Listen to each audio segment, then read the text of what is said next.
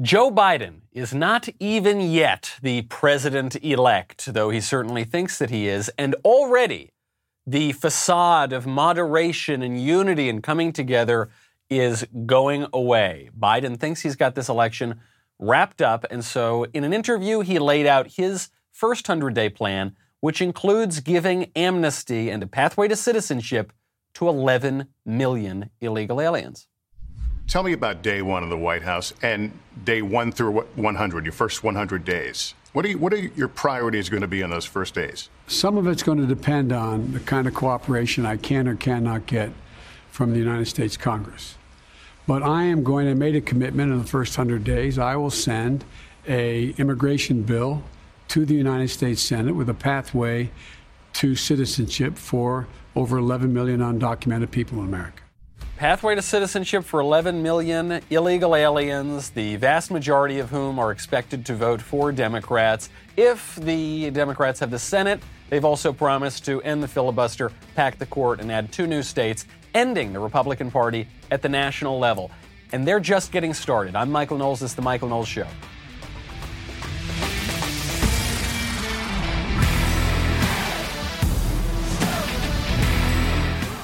Welcome back to the show. My favorite comment yesterday from Misanthropic Perspective, who says, The only smooth transitions I see are the segues between Michael and his sponsors. That is very kind of you. Thank you. We are talking about Trans America, the transition team, and uh, transing the kids, you know, turning the little boys and making them think that they're little girls. And that is very awful. I agree. Those, those are not smooth transitions, nor should they be. I, I do appreciate that, that you all have picked up on some of the uh, nice transitions that I've been trying to make to my sponsors because I think I think it does contrast very well with those awful parents who who are trying to trans the kids and those awful families. But if you have a great family, you should probably protect the photos you have of your family with Legacy Box. Legacy Box is a safe and affordable way to digitally preserve all your home movies and photos that are currently trapped on dated formats like VHS or film. With everything going on, here is a great way to ensure the focus remains on your family this holiday season. A lot of us have irreplaceable moments on tapes and film reels that we can no longer watch.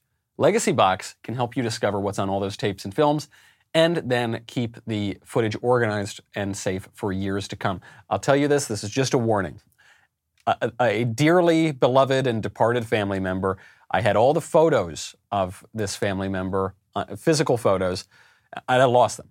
I lost them, and it's heartbreaking and it's terrible. And this was before Legacy Box. I did manage to find a few more. I immediately sent them to Legacy Box. Now, at the very least, I will have those forever. Do not wait. Head over there right now. Right now, they're offering 60% off so that you can have everything preserved at once for a fraction of the regular price. Once you have these digital versions, you can relax knowing that they'll be secure for generations.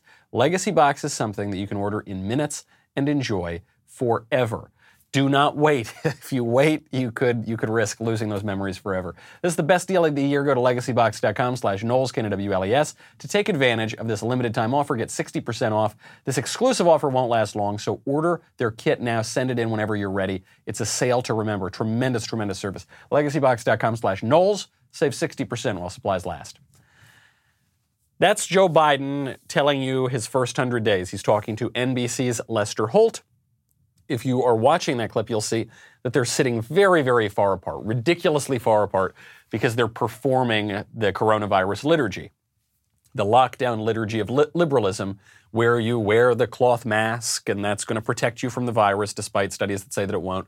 Where you wear the mask when you walk to your table in a restaurant, but then when you sit down at the table, you're in the magic orb of health and sanitation, so you can take the mask off. It's all just a silly religious ritual uh, for the false religion of liberalism. So, sitting far away, I actually think there's some significance here. The significance of sitting very far away is the intimacy that we have had with the, the Donald Trump is uh, will not continue if Joe Biden is elected president. Whatever you think about Trump, we have seen that guy up close and personal. He tweets all the time. There are misspellings. He gets right in your face. He gets right in the reporter's face. He speaks off the cuff probably the most transparent president, uh, certainly of my lifetime, and probably in recent history as well. That closeness is not going to occur if Joe Biden is the president. You're going to see a distance from him. He's going to repeat the same platitudes. that we've heard from empty suit politicians for a long time. He's going to contradict himself. It won't matter. He will not be the one calling the shots or running the show. He will be empowering the liberal state, the same cast of characters that have been around forever. We talked about yesterday how he's named John Kerry his climate czar, a new position, I guess. John Kerry has been around since the 70s. He's just, he's comes in and out. He's a senator, he's a secretary of state. Doesn't matter how much he fails, he just remains there. A lot of Obama alumni believe that if Joe Biden is named president, they will go back to the White House. That is what you're going to see if, if he makes it there. The, the argument for this, by the way, it's not, I'm not reading the tea leaves or something. The, left is telling us this themselves. Andrea Mitchell on NBC News came out and said of Joe Biden's cabinet picks that the best thing about the cabinet picks is that they're not political. They are now being told that it is not going to be political. And Joe Biden is saying, these are people, this is a team who's going to tell me, this team will tell me what I need to know, what not what I want to know. That is a big change. That's a big change. They're going to push back on me. First of all, Andrea Mitchell's contrasting this to the Trump White House, where there were vying factions from the very beginning. Talk about pushback. In the Biden White House, what are they even pushing back on? Joe Biden doesn't believe anything. Of course, they'll just tell him, they won't tell him what he wants to hear. They'll tell him what they want to hear, and he'll just acquiesce because he's an empty suit.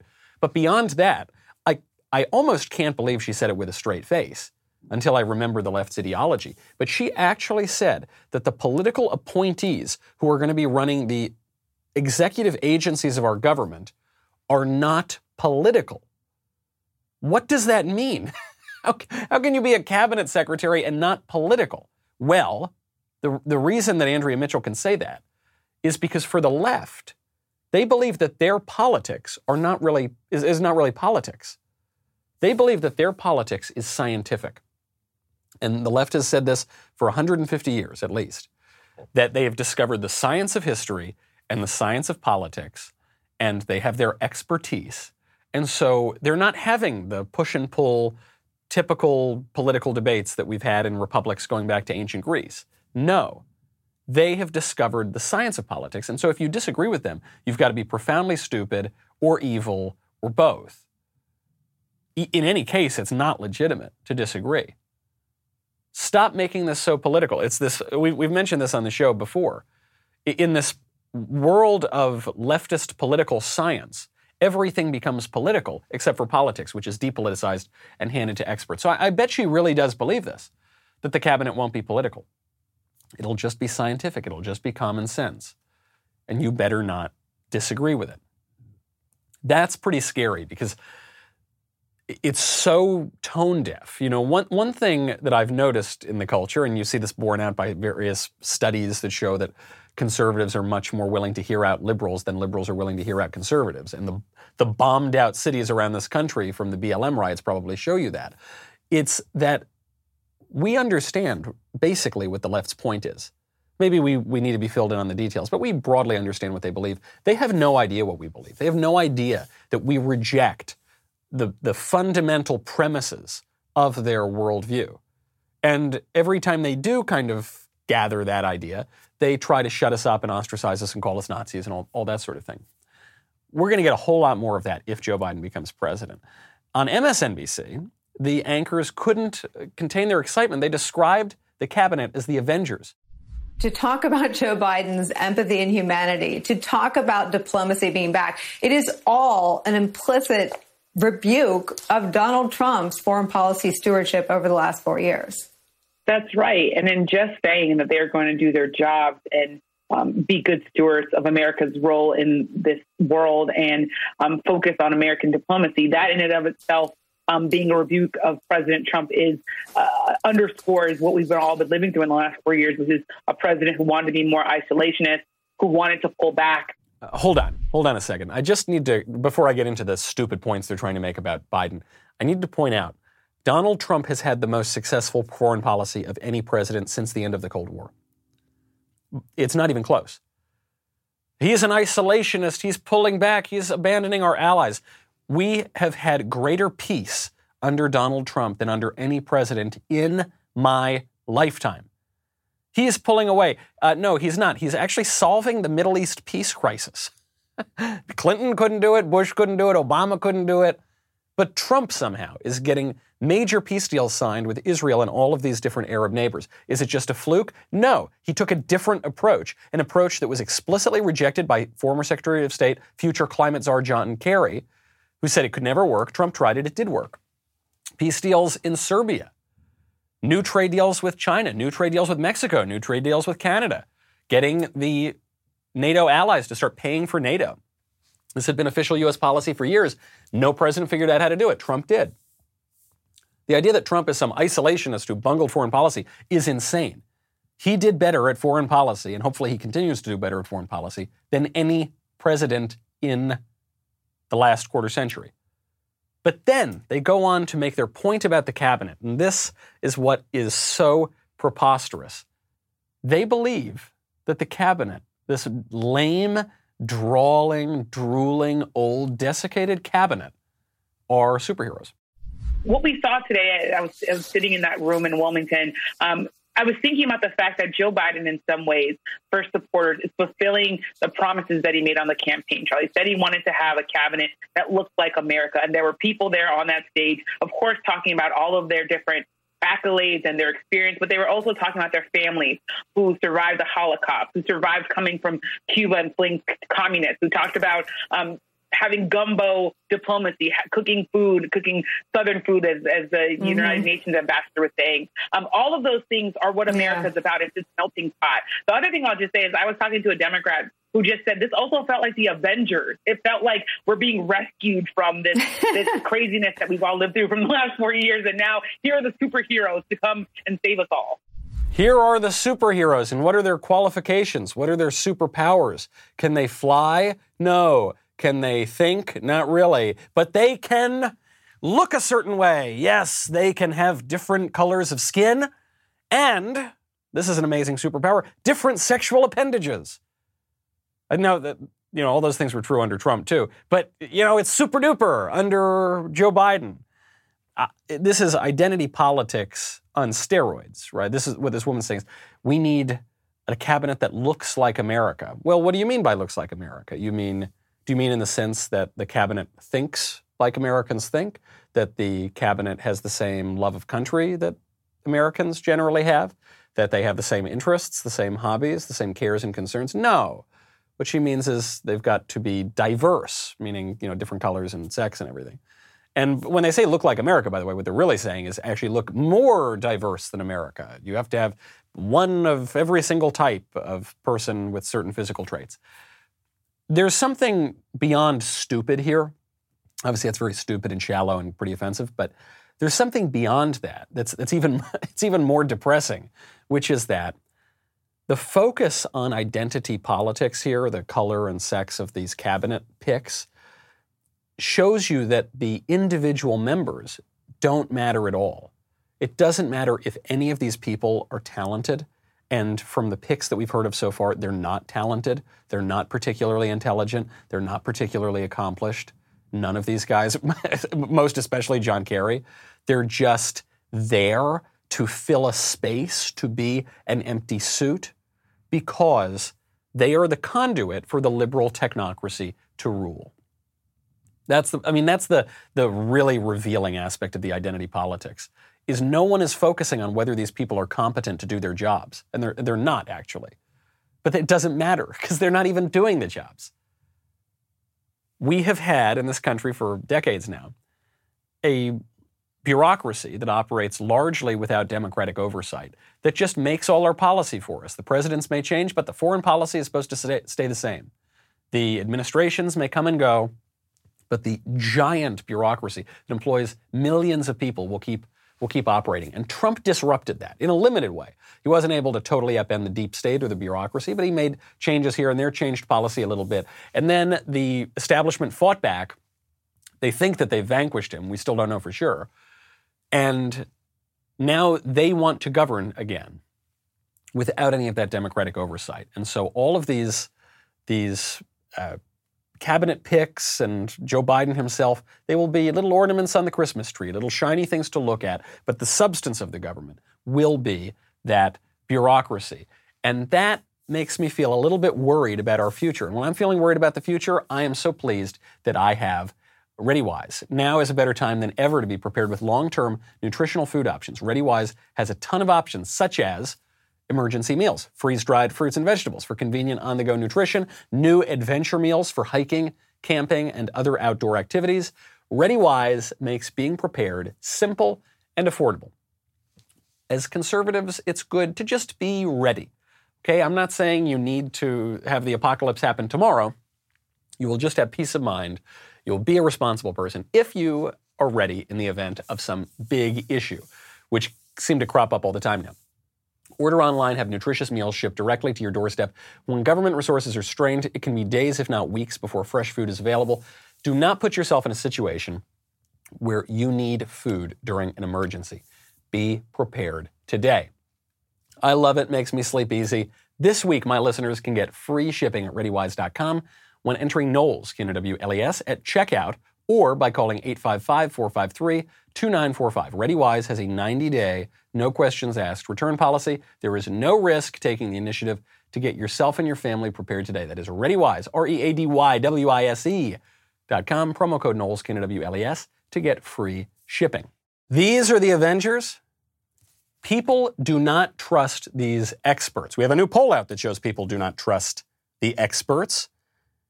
Do you know what percentage of Americans are going to take the wonderful new vaccine for coronavirus that we were promised is going to be 90% effective? It's about to come out. Even after, what, nine months of lockdown at this point? Just 51% of Americans plan on taking that vaccine. I don't blame them. I don't blame the 49% who don't plan to take that vaccine right away. Why should they trust the vaccine? Why should they trust the experts? The same experts who told us you have to wear the mask, or I'm sorry, first they said you can't wear the mask, don't wear the mask, it's bad to wear the mask. Then they say you have to wear the mask, the mask protects you. Now we're getting studies that show the mask doesn't do very much at all. The ones who said it's going to be 2 million deaths, then they said it's going to be this, then they said it's going to be that. Every single step of the way, these idiot experts have gotten this thing wrong. And now 49% of Americans are going to be castigated as anti-vaxxers or anti-science or, you know, endangering public health. They're probably going to try to find a way to make the vaccine mandatory. If not from the government level, then from the commerce level. You won't be able to do commerce. You won't be able to get on an airplane, perhaps. They're probably going to do that. And 49% of Americans, uh, half the country, is going to say, I don't know, guys. I want to wait this one out a little bit. I want, to make sure you get this one right. I I'm not. I am not saying the vaccine is not going to be good. I'm not saying that the vaccine isn't going to be perfectly safe. What I'm saying is the experts who are behind this public health dictatorship have no credibility, which is why it is just a matter of description that half the country doesn't trust them and wants to hold off for a little bit and wants to wait. It is not the 49%'s fault that they don't want to take that vaccine. It is not half the country's fault. It is the fault of the public health, egghead, lab coat wearing, tyrannical idiots who have zero credibility left. And it is the fault of the media who have lied. And it's the fault of the politicians through whose empty suits those experts speak.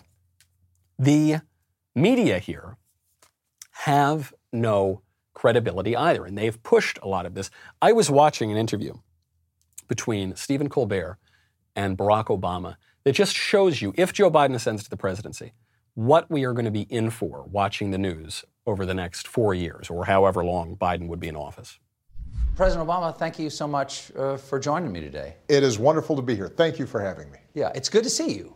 I, it is good to it, it is good to be seen. I've been seeing you on television, but it's Oh, good yeah. to see you in person. That's nice. And uh, That's got to help the demo says- in some. How old are you?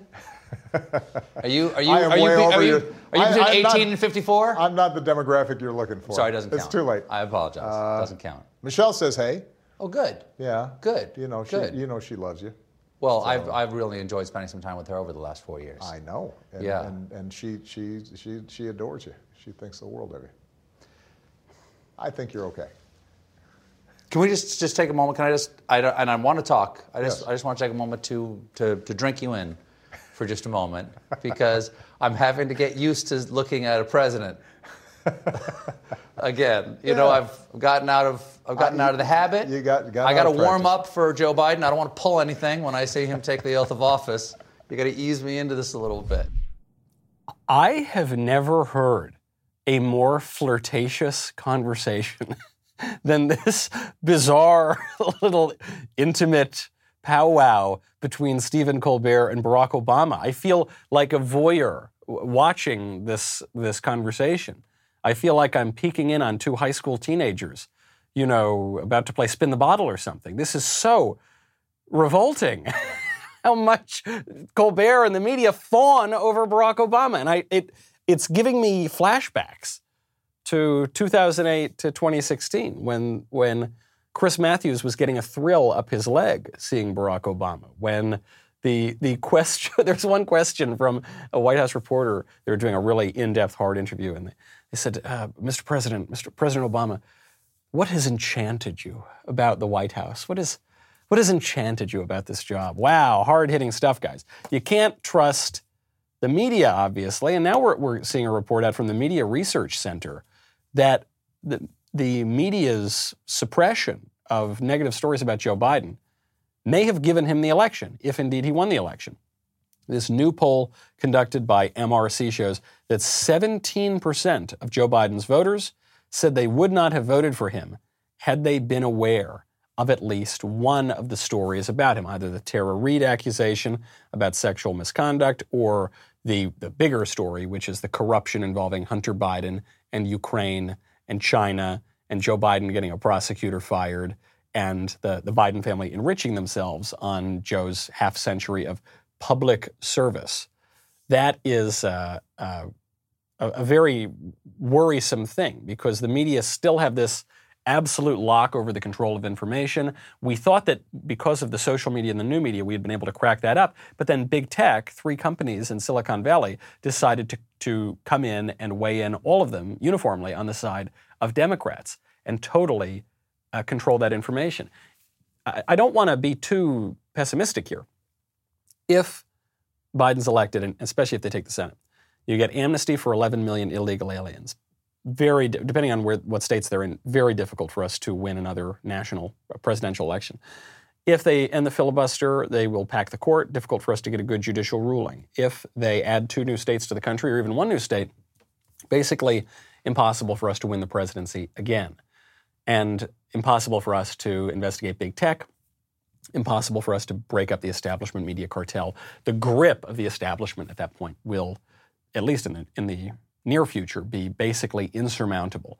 There is a lot at stake here. I know there are some Republicans who just want to roll over, who just want to say, oh, okay, well, whatever, let's concede this one. Don't concede. Don't concede. You have to exhaust every single option available to you. There is, there is uh, the security of the party is on the line. And, you know, by the way, your home security is on the line. It is doorbell season, the busiest time of the year at your front door. And that is certainly true at my own house. Uh, right now, there's so much going on.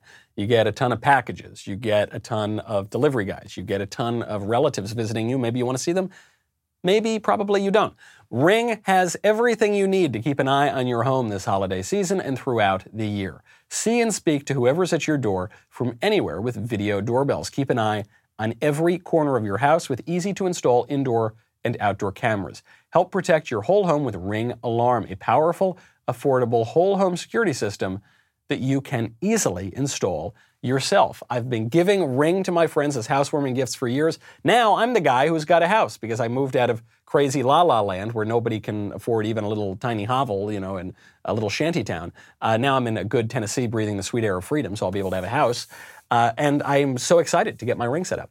For a limited time, go to ring.com slash Knowles, K-N-W-L-E-S, to receive special Black Friday and Cyber Monday offers. That is ring.com slash Knowles, K-N-W-L-E-S. So the Democrats could have a lock uh, on the government, more so than they already do. And it, despite the virus and the lockdown and all the economic problems that they largely caused, there's this there's a simple answer, according to the Democrats, which is how, how, are you going to deal with the, the pandemic? How are you going to reopen the economy? AOC has the answer pay people to stay at home. she uh, tweeted out to get the virus under control, we need to pay people to stay home. Now, there's a, there's a first order problem with this, and then there's a deeper problem with this. The first order one is the kind of typical conservative rejoinder to these ideas, which is, oh, yeah, being paid to stay home sounds great, but who's going to pay for it? You know, we'll often say, yeah, free healthcare sounds great, but who's going to pay for it? You know, sure, that's a problem. Actually, I, I don't know that. I, I, understand why that's a clever answer, and that we do have to f- deal with the accounting problem here. But we should go a step further and realize it's actually a bad thing to be paid to stay home. We don't want that. It doesn't sound good. It's actually a bad thing to get lots of stuff for free and to have the government control your health care and to have the government control these decisions of life and death for you. It's bad. It's not even good in theory, even if we didn't have to pay for it. Because it misunderstands human nature, the human role in the world, and the dignity of work. Work confers dignity. Diligence is a virtue. That is according to the old standard, which we all believed until like five seconds ago. Now, according to the new standard of wokeism, or call it political correctness, or call it just leftism generally, work does not confer any dignity. Work is just a burden. It's dishonorable. It's shameful. It's oppressive. It's unfair. We shouldn't have to do it. It's based on historical. Even if you're not oppressed, you're historically your ancestors were oppressed. So you, it, it's it's a shame for you to have to work. And diligence is not a virtue. Sloth is then becomes a virtue. Diligence is just oh you're you're either a fool for for running your running the wheels on this unjust illegitimate system or you're just uh, just wasting your time that could be so much better spent writing poetry or being a photographer. Nancy Pelosi said this when they passed Obamacare. She said this is an entrepreneurial bill because no longer will people be stuck in jobs. No, they won't be stuck in jobs to get health care. Now they can go and be a photographer or an artist. Got news for you. Most people are not good artists. we don't need, we don't have a, a uh, dearth of artists in this country, okay? And art has never been particularly uh, profitable for people. Usually, for most of human history, it's a something you do out of love, and you have the idea of the starving artist. You have to work for these things. That is a good. And the, the right, I think, still understands this. The left does not.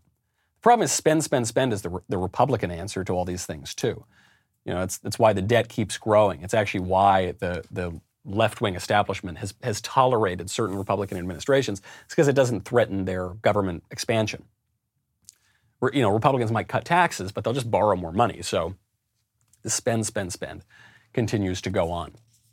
Now, amid all of this sadness and chaos and degradation of our White House and our country, we did continue at least one tradition yesterday. Uh, this was a one, wonderful tradition. Uh, President Trump one of the most peace loving presidents in the last hundred years, decided to have mercy again, and he pardoned one of the Thanksgiving turkeys. Take a listen. And now it's time for the moment of our guest of honor. They've been waiting, and in this case, he's been waiting for this. And uh, bring him out. Look at that beautiful, beautiful bird. Oh, so lucky. That is a lucky bird. Corn, I hereby grant you a full pardon. Thank you, Corn. What a great. Beautiful. Happy Thanksgiving. Happy Thanksgiving to everybody. Thank you very much. Joe Biden is talking about unity and coming together and how we have to get back to normal. Of course, he doesn't really mean any of that. He, his partisans are talking about enemy lists, and AOC is talking about it. Jake Tapper is talking about it. The Trump Accountability Project. He's installing these radical people who are going to do radical things in the government, take away our constitutional rights to self-governance. So he doesn't mean any of that. Do you know what does bring us together, though? The turkey pardon. This is a great tradition. We need more of these in America. The turkey pardon is so ridiculous, it's bizarre. It's been going on for what, 60, 70 years now. There's no point to it. It's pretty weird. Good. We need more of those things. The, right understands the importance of tradition, of ritual, of things we all do together. And maybe we can't rationally explain why we do them, and maybe they don't seem to serve a utilitarian purpose, but they're good. They, have, they give us some culture. They, they bring us together in, in a national purpose, even if it's pardoning a turkey and sending him to a farm in upstate New York. The left does not get that. And some people on the right, like uh, in particular libertarians, are a little guilty of this. Don't get this either. They want everything in their government to be rational. They want it all to, to have make perfect utilitarian sense and make perfect economic sense. There's nothing economically beneficial about pardoning a turkey, but it is cultural. It, uh, it is something that we can't quite uh, calculate the effect of. But it is a, a, a nice moment when we can all just sort of laugh and let loose a little bit and feel a little more relaxed and calm with one another. That's an important thing. It's why we extol the virtues of traditions and why we hate that kind of crazy, rationalist, left wing uh, calculation. There's one meme I have to get to before we get to the mailbag. This meme came up earlier this week. It went viral on the internet. It's from Women on Top. And it had two pictures. It says, My mom at age 31 and me at age 31. And my mom at age 31, she's standing there. She looks like she's you know, in the 80s or something. And she's got these two kids and she's smiling and she's hugging her kids. Then me at age 31, it's a gal wearing tights have, with a roller bag and a uh, probably expensive purse here, a Chanel purse, and then a glass of champagne. Okay. And so you read that and you say, oh gosh, okay, is this saying that this poor woman is just not living as fulfilling a life as her mother did? That's kind of sad. But then there was uh, another image that went with it. This is a picture of a woman and a guy and a kid. Obviously, they're married, they have this kid. It says, an established and complete woman with her family.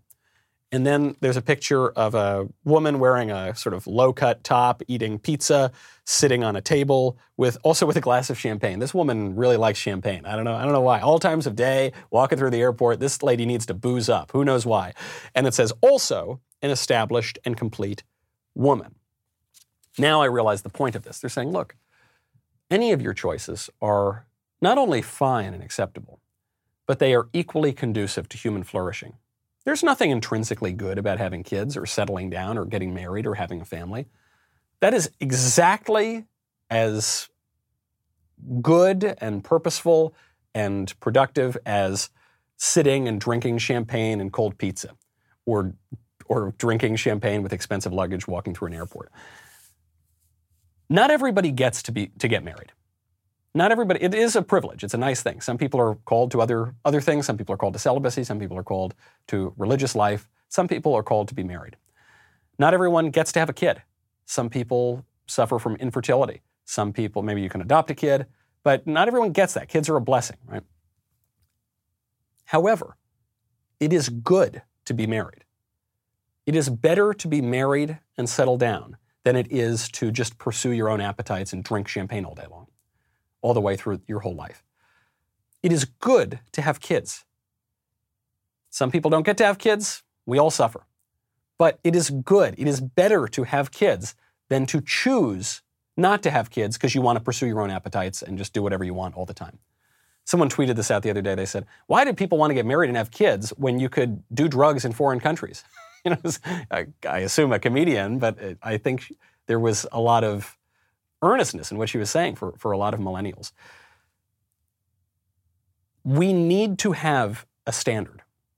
And I think conservatives need to stop this kind of nonsense. There are a lot of conservatives who would say that, yeah, just do whatever you want. Do whatever you want. You do you. I, who am I to judge? I can't.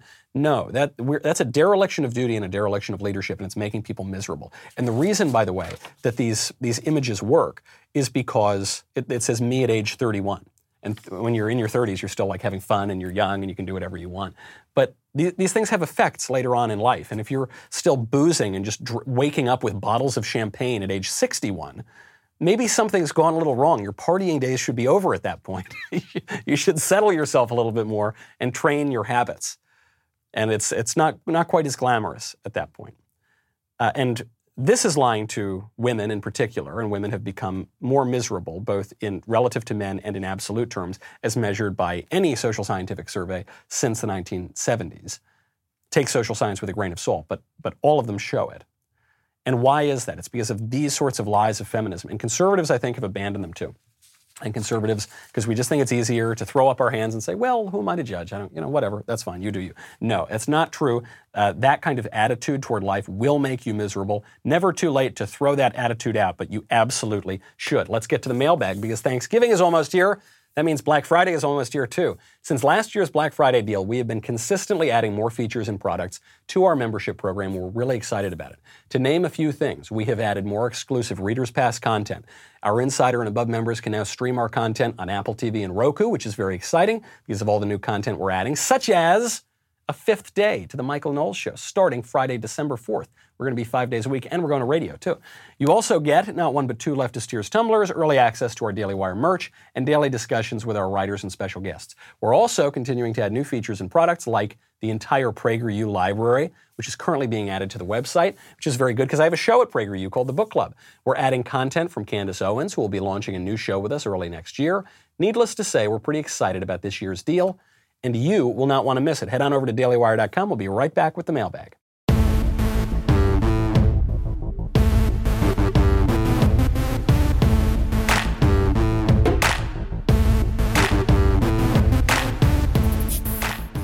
All right, first question from Wolfgang. Dear austere author of mostly written books, I joined All Access in May and want to extend my thanks to each of you for your daily bits of faithful wisdom. Thank you very much.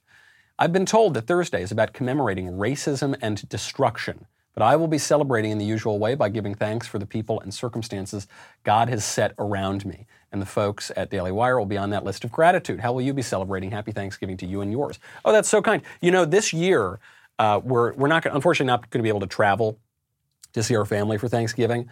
Um, part of that is the COVID restrictions, and we just moved to Nashville. So I, I actually will be celebrating with the Daily Wire as well. We're going to go over and hang with uh, some of the guys at Daily Wire and have a nice Thanksgiving. It'll be uh, lovely. And I'm glad you brought this up because this is, this is a point that actually ties right in with the, the point about tradition that we were just discussing. This is the 400th anniversary of the landing of the Mayflower. 1620 uh, is when the Mayflower lands. The Plymouth, uh, the, the Pilgrims rather, get off at Plymouth Rock through a very complex and very interesting history and providential history. They encounter these Indians who become the Wampanoag Nation. The, the providence of it is unbelievable. These pilgrims land 300 miles off course at the wrong time. They land on the beach and they hear an Indian come out and speak to them in English. Greetings, Englishmen. That was Samoset, an Indian who spoke broken English. Uh, and then after that came Squanto, perhaps the only Indian in the New World, in the entire hemisphere, who was fluent in English because he had been kidnapped earlier, brought back to Europe, lived in, in Spain, was rescued probably by monks, sent to London, lived in London, talked to the pilgrims about England, which they all knew about, and then hopped a ship, somehow got back. He lands in the New World. He finds out that his tribe is dead because they had been wiped out by disease, makes it all the way down, is taken as a prisoner of Massasoit, who is the chief of what became the Wampanoag Nation, and then the, just just so happens to be there, right where and when the Pilgrims land. You, you couldn't, if, if you don't believe in providence after hearing that history, I don't I don't know what would make you so. And then the the Pilgrims, you know, form a, a, really important alliance with Massasoit. Massasoit allies with the Pilgrims. He grows his power. They take out worse Indians who are trying to attack the Englishmen. Then peace persists for a couple of decades, and then unfortunately, one of Massasoit's sons, who took an English name, Philip, decided, uh, based on faulty intelligence, that the Pilgrims had turned on him. Historical record shows probably was not the case, and this led to a bloody war. Some of the Indians still sided with the Pilgrims, but then then peace ends in the region. Just this is an incredibly complex history, and the the shallow and ridiculous idea that that the pilgrims came and the Englishmen just slaughtered all those helpless, poor, innocent, naive Indians is so offensive to the Indians because it doesn't treat them like human beings. It treats them like innocent little children, you know, who don't know any better. No, these were real men. They knew what they were doing. These were diplomats. These were statesmen. These were fighters. These were warriors. And we had alliances and we had battles and those sorts of things. Uh, all of that to say, the 1619 Project is a year, year earlier, right? And it doesn't want to frame our country in 1620 when the Pilgrims landed. It wants to frame our country in 1619 in Virginia when a slave ship landed. The New York Times is clear about this. Nikole Hannah-Jones, the anti-historical journalist who, who put out the project, said this is not even so much about rewriting history as it is, although she did rewrite history and then had to correct it, even though she got the Pulitzer Prize. But it, it's not so much about rewriting history. It's about reframing American history. What that means is, you know, we, we can draw our national identity and mythos from anything. You could draw it from World War II, and we do in some part. You could draw it from the Civil War. You could draw it from the Revolutionary War. You could draw it from the era of good feelings. You could draw it from the French and Indian War, which actually maybe we should. You could draw it from Jamestown. You could draw it from Plymouth. You could draw it from that ship in Virginia. The way you frame it is not about facts. It's about feelings, actually. It's about how you feel toward your country. Do you love your country? Do you hate your country? If you love your country, then you'll take these people seriously and be grateful for the country they gave you and give thanks. If you hate your country, then you will you will attack it. You'll attack all of these men. You'll say it's hopelessly bigoted, and you'll only talk about all the terrible things that ever happened, which will, by the way, always happen everywhere in the world because this is a fallen, broken world. It is a choice uh, as to whether or not you want to love your country or not. It is your duty. It is your duty to love your country. It, it, patriotism is an extension of your of filial piety, of your love of your parents, and it's deeply immoral and disrespectful for you to hate your own country. That's what the left is doing right now. You should not do that. You should break bread and give thanks for not just all the blessings we have right now, but all the guys in 1620 who gave it to us. From Andrew. Hello, Michael. You said that the way Rudy Giuliani laughed at the CNN journalist was actually a good thing.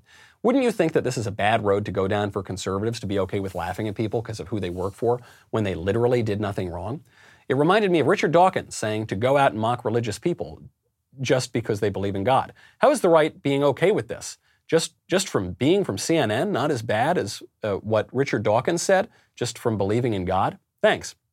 Love your show and all that you do. Yeah, there's a difference here. Namely, it is good to believe in God, it is bad to work for CNN. that, that's it. First of all, I'm not convinced this reporter did nothing wrong. I mean, this reporter was a- asking dishonest questions, and CNN is, is a fake news uh, outlet. N- not meaning that they never get anything right, but just meaning that they're not the news. They're an activist organization for the Democrats, and they pretend to be a news organization. But I'd, I'd actually like to push beyond that. What we have been stuck in on the right is this kind of limp proceduralism for a long time where we only talk about the form of politics. We don't talk about the substance of politics. So, a, a, good example of this would be that weird drag queen liturgy that we saw the other day where they tried to trans the kids. The, the, the conservative, quote unquote, who only cares about the form of things will say, oh, there's, we should not prosecute the adults who are transing the kids and encouraging the kid, little boys to call themselves little girls. We shouldn't prosecute them because, look, that's their belief. They believe that you should trans the kids. And I believe that you shouldn't trans the kids. And who's to say which one's right? So they can do them and we can do us. And you, you can't legislate morality, even though you necessarily always legislate morality because that's what laws are. They all refer to the moral order. You say you can't do that, so we can't make a distinction between the two things, so let, let's just let them both exist. No. no, the left doesn't do this, and conservatives didn't do this until like 15 years ago. It is, it is good to believe in God and, it, and God exists. So people should not be mocked for believing in God because that's the correct opinion. If anything, people should be mocked for not believing in God. Or at the very least, they should be persuaded that they're wrong. People should be mocked for working for CNN or for taking CNN seriously because it is a hack, dishonest, fraudulent news channel. We can know these things because we can ascertain truth. Maybe not perfectly all of the time, but we do have faculties of reason, which are not infinite, but they're pretty good. And we can do that. We, are stuck in such a radical subjectivism right now that we, we lack the confidence to make any truth claims about the world. It's why, or just you can see it in our language, people once stated facts. They say, this is a leftist tears tumbler. Then they would say, I think this is a leftist tears tumbler. Then they would say, I feel like this is a leftist tears tumbler. And then they added like, like, like to everything they're saying. What does that mean? Well, you go from a statement of fact, which can be refuted, and which implies that you're going to you're going to force your views on somebody. Then you say, I think, a little more distance. Then you say, I believe, a little more distance. Then you say, I feel. Well, you can't argue with a feeling, right? A feeling is just a sort of sense or a taste or a preference. And then when you add like, it creates a simile out of every every sentence you say. It creates a distance. So you're never saying a statement of fact. This is a tumbler. You're saying this is like a tumbler. Okay, I guess it could be like a tumbler in some way. But what I want to say is the thing itself. Have confidence, use your brain, Don't be afraid to state the truth. These are long answers today, but they're very good questions. From Justin Michael, how could Trump possibly have underperformed with white males? That makes absolutely no sense to me. Help. Yeah, I don't really believe it. I, I don't. I don't. These machine cities, we know, probably gave us uh, quite a lot of fraud. And the evidence I'm using to back this up is they stopped counting. They stopped the count on election night. And then they started up, at, then they said they weren't going to start up until the next day, but actually, in certain places, like in Georgia, they, they illegally started up in the middle of the night without any poll watchers. They turned poll watchers away. So I don't really necessarily believe that Trump lost among uh, white guys. I suppose it's possible, and part of the reason for that is that Trump doesn't do well among people who have been brainwashed in college, and white guys do go to college at a pretty high rate. So it, that, it's possible, I guess, but you know, I, I don't know. I'd, I'd, like to let the legal process play out to see what what happened during this uh, during this entire election. Last question, Michael. Hello, Michael. On today's episode, you touched briefly on the list of Catholic leaders who have defended the death penalty, though you did not delve into their arguments. As a Catholic, I'm very interested to hear you go through a few of the most compelling theological and philosophical arguments in favor of capital punishment from a Catholic perspective. You know, there's a really good book on this. who wrote it? Was it Ed Feser who wrote that book? I think it was. I think Ed Feser wrote that book. I forget the name of it escapes me now. By his blood shall be shed, or something to that effect. But uh, there's a good essay by my friend and priest, Father George Rutler, called Hanging Concentrates the Mind. I really like this because we always talk about the, uh, the three types of justice, right? There is rehabilitative, there's a rehabilitative purpose of criminal justice, right, to make the criminal better. Then there's the deterrent effect, which is to stop people from committing the same crime. And then there's the retributive effect, which is you just you justice demands that we punish people for committing crimes, even if it doesn't rehabilitate them and even if it doesn't deter the crime. Just justice demands it that you have to be punished. So with capital punishment, people think it's purely retributive. But it actually does have a deterrent effect. Part of the reason it, it does not appear to right now is because someone gets capital punishment, they don't actually get zapped for 30 years. So there's such a long lag, and a lot of people just die on death row. But what my, my friend Father Rutler points out is there is a rehabilitative effect too, and it comes from a line from Dr. Johnson, which is Depend upon it, sir, when a man knows he's to be hanged in a fortnight, it concentrates his mind wonderfully. The idea that when you are confronted with death, you will get your priorities in order. There's this idea that you can let someone languish on death row for 30 years and maybe they'll have a conversion and, and you know, come to Christ and, and get their life in order. But you can also have that experience on the scaffold, and I think actually maybe you're more likely to when you when you're faced with the reality of your mortality and of your immorality.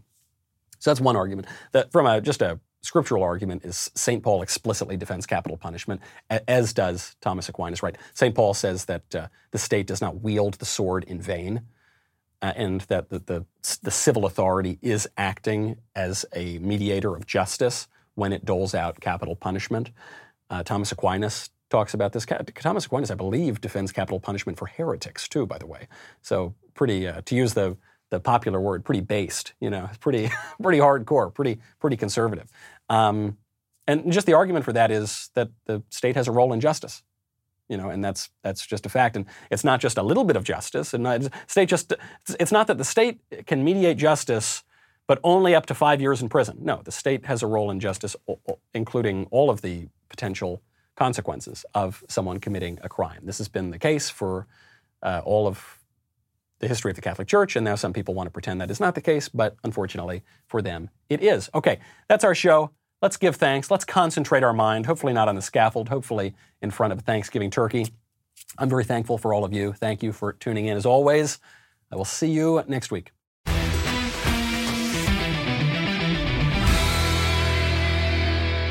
If you enjoyed this episode, and frankly, even if you didn't, don't forget to subscribe. And if you want to help spread the word, please give us a five star review and tell your friends to subscribe. We're available on Apple Podcasts, Spotify, and wherever else you listen to podcasts. Also, be sure to check out the other Daily Wire podcasts, including The Ben Shapiro Show, The Andrew Klavan Show, and The Matt Walsh Show. The Michael Knowles Show is produced by Ben Davies, executive producer Jeremy Boring. Our technical director is Austin Stevens.